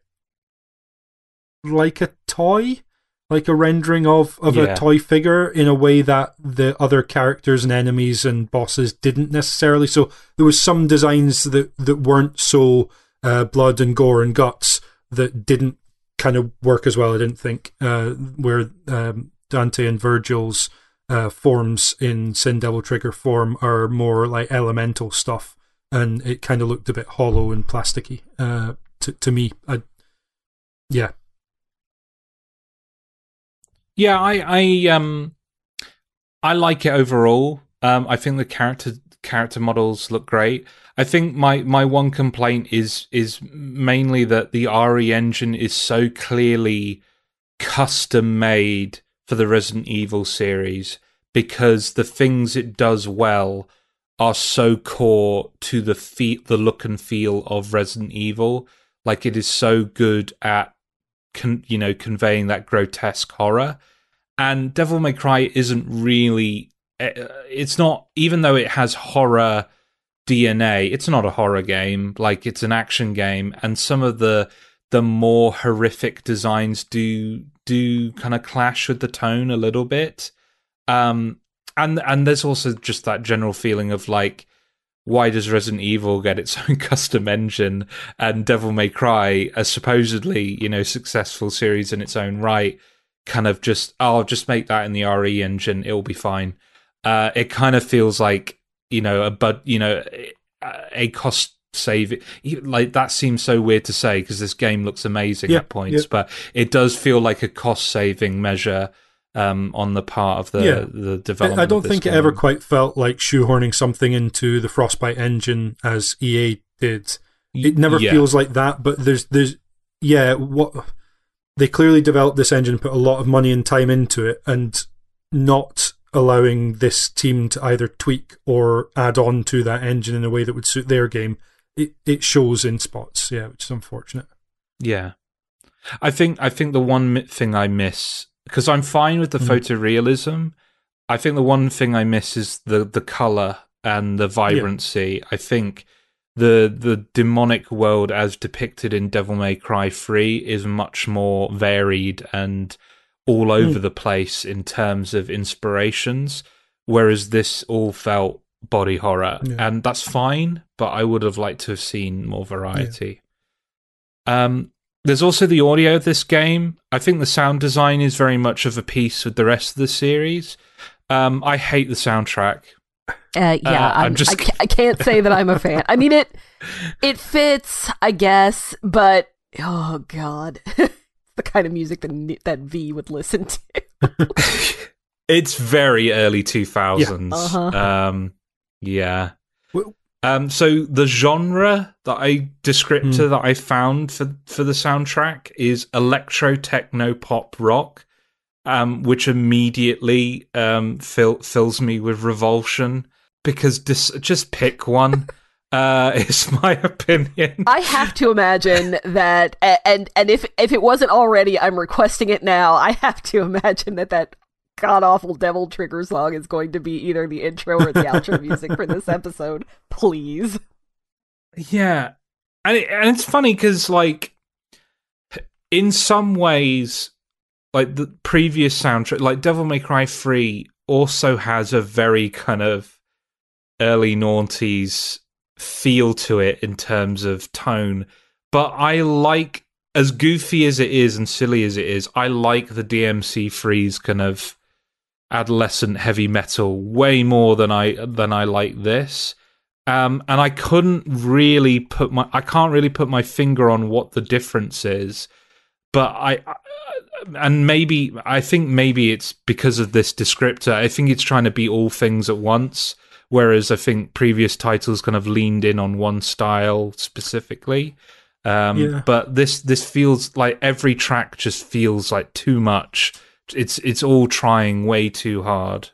Yeah, I wonder if that's um, partly to do with having multiple protagonists. In that DMC one and DMC three, what little I've seen of DMC three, seem much more focused on Dante's kind of 2000s era metal, industrial metal um, kind of music and aesthetic, and he seems like that sort of that sort of style of guy. You know, he's he's got a bit of bravado about him, and he's all just kind of aggression and and that kind of thing. And then it, I don't know. It feels like some of the extra influences they've added in are to try and reflect the fact that that's not necessarily who Nero and V are.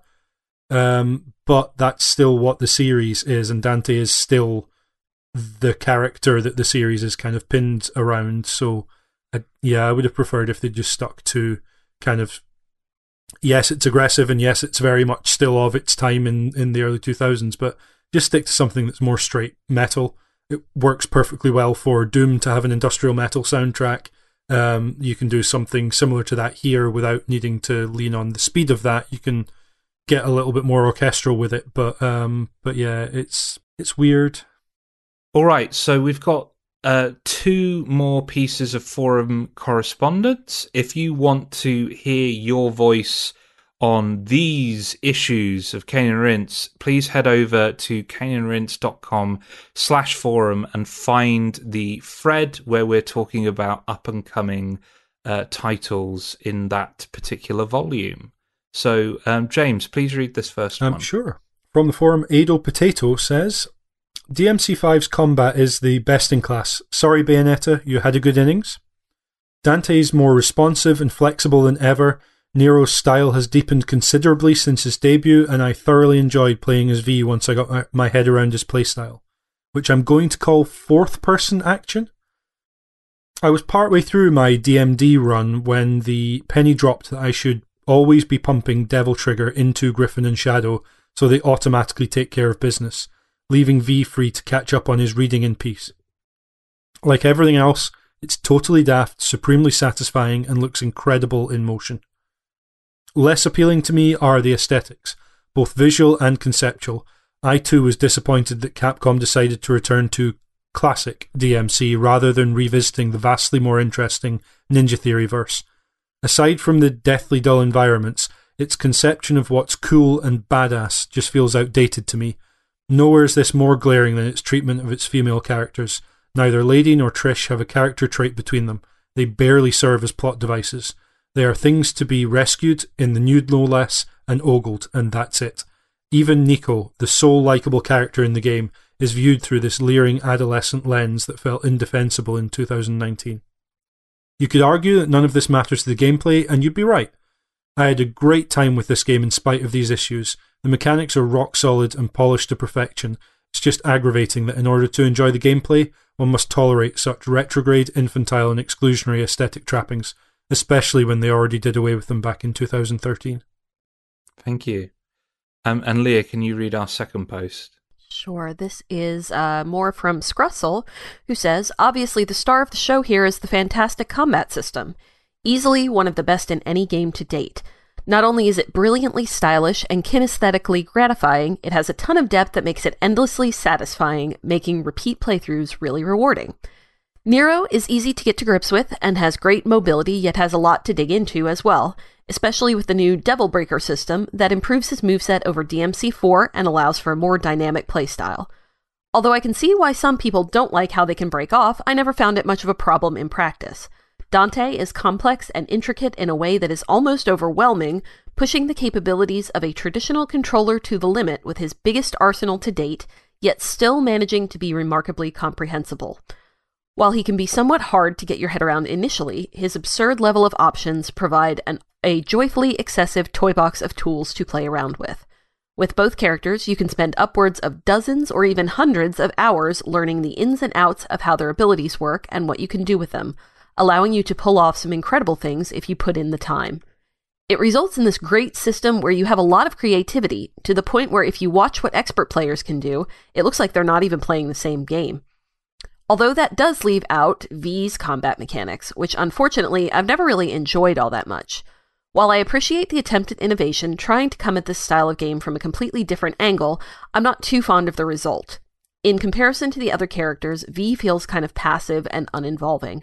It too often feels like you don't have enough control over your familiars, and that there isn't much incentive to dig into his abilities. Even after five playthroughs, I never felt I could rely on the familiars to do what I intended. And when you look at high level players, it doesn't have that same quality of looking like they are doing something that is on another level. Thankfully, you aren't forced to, forced to play as him for many missions. Astral Chain does a far better job at a similar kind of gameplay concept. But aside from that, the combat is sheer excellence. Incredibly fun and cleverly designed, it's like a high watermark for the genre that evolves and refines what came before to new levels. DMC5 is a truly brilliant experience that embraces its nature unapologetically. It feels like a celebration of its own mechanics and legacy, inviting you on for the ride. It sets a new bar in quality for action games by being a culmination of many years honing the genre. It fulfills its potential impressively and sets the stage for a very bright future for the series. Thank you very much to all our uh, contributors on the forum.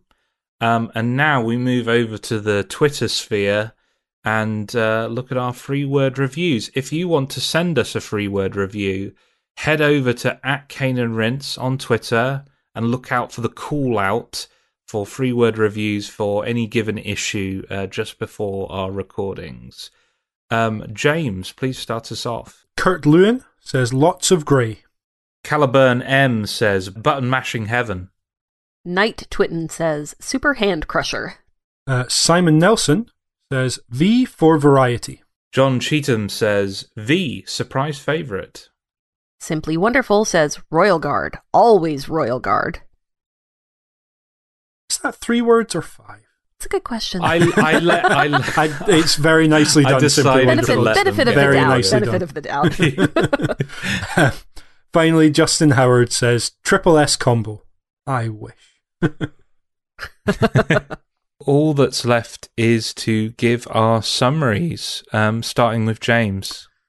I seem to be on a bit of a run of late of coming into shows thinking I'm going to be really negative and ending up not being. And it, this time around, it happened before we started recording, so it's not purely just speaking to Leah and Josh and hearing their hearing their experiences and uh, wonderful thoughts. But I stand by this game does not do a great job of onboarding less experienced players. That's that's fine. That's that's the developer's choice of how they want to do that. But they're making an effort to do that, and I just don't think they're focusing in a way that helped me. Uh, and I, that doesn't speak for everyone; it's just my experience. But um, my first playthrough, I was getting near the end of, thinking I kind of just wanted to be done with the game. I didn't really feel like I'd been able to make the best of the tools that were put in front of me, um, and the aesthetic stuff, the story, the the way that certain characters in the game were handled. It, there was just a lot of stuff putting me off, but I knew I wanted to try Vergil, and when I did, I suddenly found a like renewed vigor for uh, the the game which is something that I wish I'd felt much much sooner. Um, it's it yeah. It, I I now I'm sitting here thinking maybe I should go back and and play through DMC one. I got about halfway through. Maybe I could go back and play through that, and then three and replay four and get to the point where I could come to five and feel like I could really get stuck into the mechanics, or even just carry on playing as Vergil in five. So that I'm coming out of today's uh, finishing the game, starting a second playthrough in this discussion, that much more interested is a testament to the sorts of depth and the sorts of experiences that this game can offer.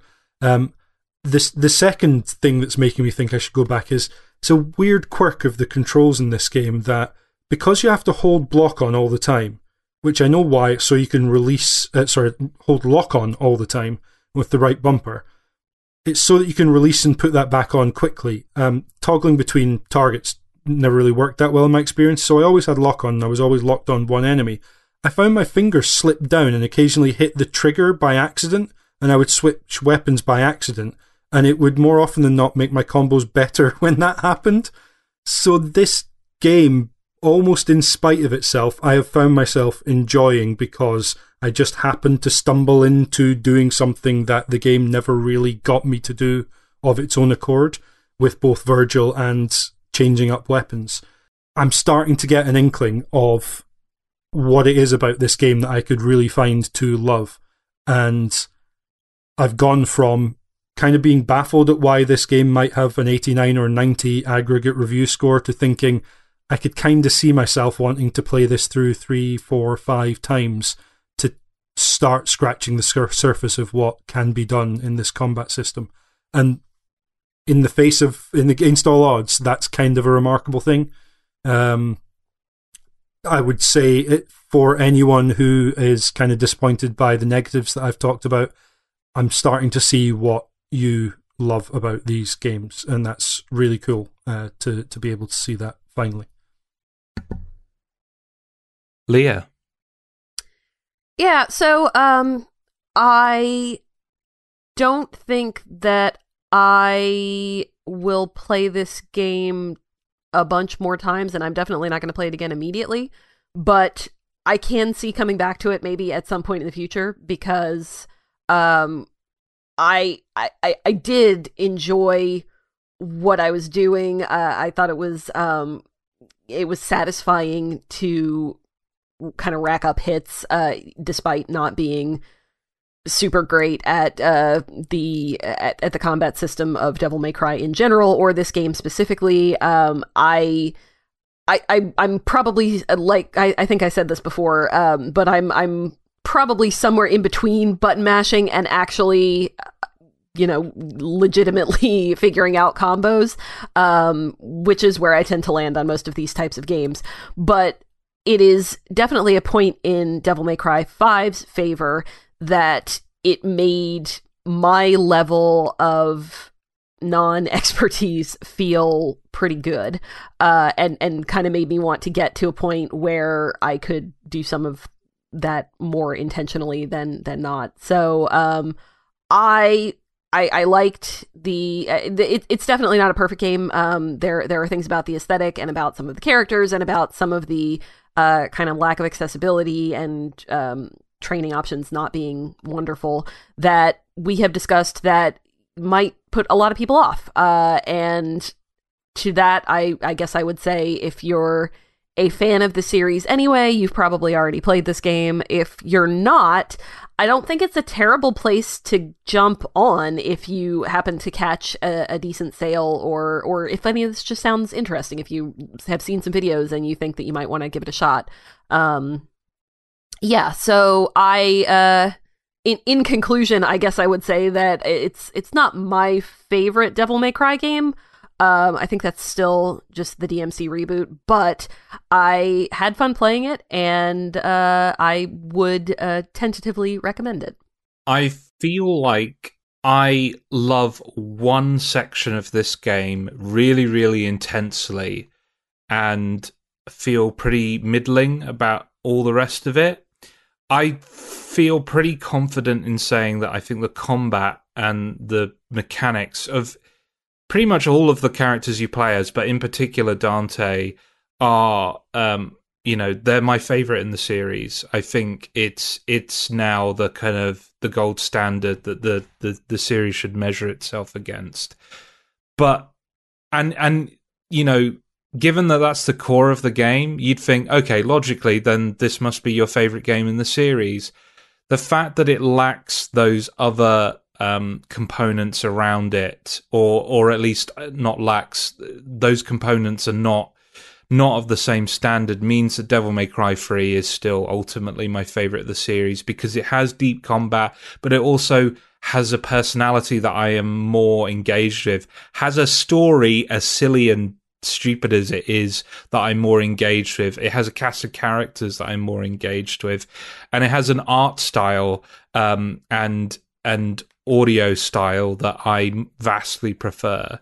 Um, I think also DMC Devil May Cry, as much as I think the combat system is probably weaker than both of those games, just completely swings to the fences in all other regards. I think it is intensely memorable in a way that this game, despite its benefits uh, of uh, the benefit of having a more complicated combat system, isn't.